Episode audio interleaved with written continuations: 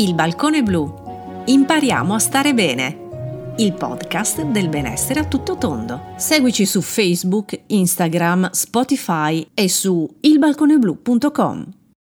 Direttamente dal suo studio di Padova, Sheila Manoli, psicologa, psicoterapeuta e membro della Società Italiana di Analisi Bioenergetica, ci regala un primo approccio all'analisi bioenergetica e un primo passo verso i suoi prossimi podcast in cui entreremo nel vivo e nell'empirico di questa stupenda pratica che integra mente e corpo.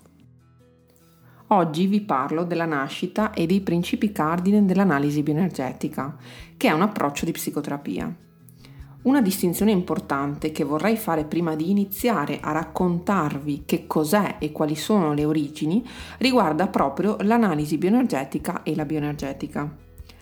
La parola bioenergetica viene spesso utilizzata per comodità per definire l'analisi bioenergetica stessa, ma a volte non si intende propriamente l'approccio psicoterapeutico, bensì le discipline che hanno l'obiettivo di ristabilire una connessione mente-corpo, per favorire il benessere della persona.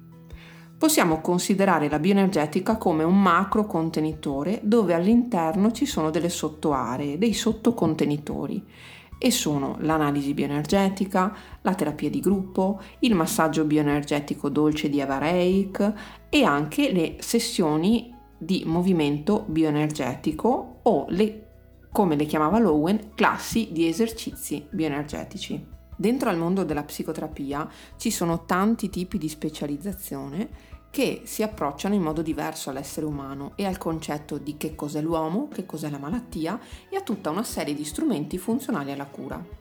Se pensiamo ad esempio alla psicanalisi classica, nell'immaginario collettivo la prima immagine che arriva alla nostra mente è una stanza dove c'è un lettino in cui si stende il paziente e il terapeuta che ascolta e accoglie i bisogni vissuti del cliente.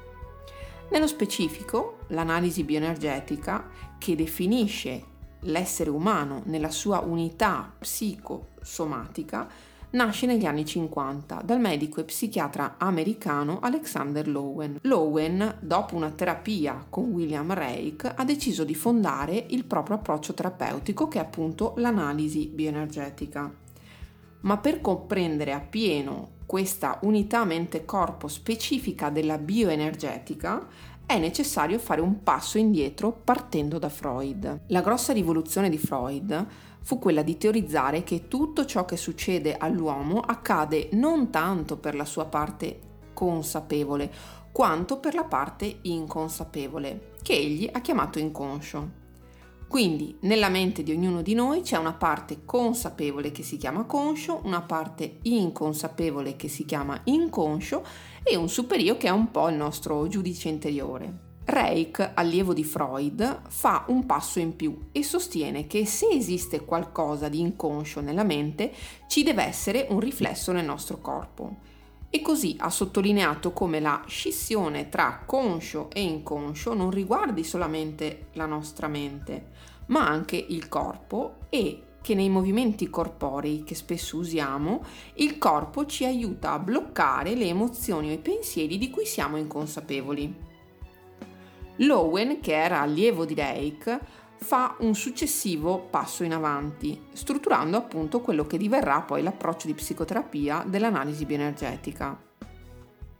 È definita una terapia a mediazione corporea e lui stesso la definisce come lo studio della personalità umana dal punto di vista dei processi energetici del corpo. L'assunto di base della teoria è che mente e corpo sono un'unica realtà quindi che gli strumenti in gioco nel processo terapeutico sono due, la mente e il corpo. Questo perché tutto ciò che accade nella nostra testa accade anche a livello corporeo. Ogni pensiero esiste anche da qualche parte nel nostro corpo. Ogni emozione esiste in qualche luogo nel nostro corpo. Quindi tutto ciò che accade nella mente succede nel corpo e viceversa, perché noi siamo il nostro corpo e più siamo in contatto con il nostro corpo, più siamo in contatto con noi stessi, diceva Lowen. Immaginate un bambino che si spaventa a seguito di un rumore improvviso. Quando si spaventa, cosa fa? Solitamente c'è un sussurro e adesso è associato un movimento corporeo. Se in questo momento provate a fare un sussulto di paura, potete notare come accade qualcosa nel vostro corpo. Ad esempio, il respiro rimane corto, prevalentemente nella zona diaframmatica, le spalle si alzano, il petto si gonfia e gli occhi si spalancano. Dopo che però il bambino si è spaventato e si è reso conto che in realtà uh, era semplicemente un'auto che passava di fretta, ritorna alla sua normale routine e si rilassa. Ma immaginate se questo accade di continuo e quindi il bambino si spaventa continuamente la sua mente inizierà a rendere frequente l'emozione della paura e comincia a solcare delle abitudini mentali e psichiche che avranno anche poi un risvolto a livello corporeo. Quindi invece che attivare un movimento di contrazione quando sente la paura e successivamente di rilascio a livello muscolare, rimane bloccato nel movimento mentale e corporeo della paura e quindi ci saranno delle contrazioni. Lowen sostiene come così si struttura nella persona una precisa forma fisica che testimonia la tensione emotiva legata alla paura che ha anche poi un risvolto a livello corporeo in una contrazione muscolare cronica e inconscia, quindi inconsapevole. L'obiettivo della bioenergetica è quello di restituire il benessere psicofisico della persona, restituendo il dialogo tra mente e corpo, che troppo spesso è vissuto in modo separato.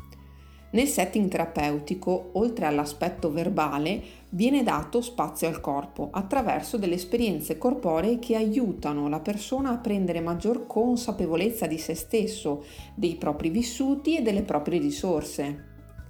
La consapevolezza diventa quindi il primo passo per permetterci di essere padroni di noi stessi e in bioenergetica ci sono tre step fondamentali che uh, Alexander Lowen ha chiamato le colonne del sé corporeo e sono la consapevolezza, l'espressione e la padronanza. La consapevolezza di noi ci permette di essere presenti alle nostre percezioni corporee ed emotive, come ad esempio la sensazione di essere tristi, di provare rabbia o paura. La capacità espressiva invece ci permette di dar voce a quelle emozioni che sentiamo e la padronanza ci aiuterà poi ad esprimerci in modo rispettoso per noi stessi e per gli altri. Quindi la bioenergetica aiuta a ristabilire un equilibrio tra questi tre pilastri. Il balcone blu. Impariamo a stare bene. Il podcast del benessere a tutto tondo. Seguici su Facebook, Instagram, Spotify e su ilbalconeblu.com.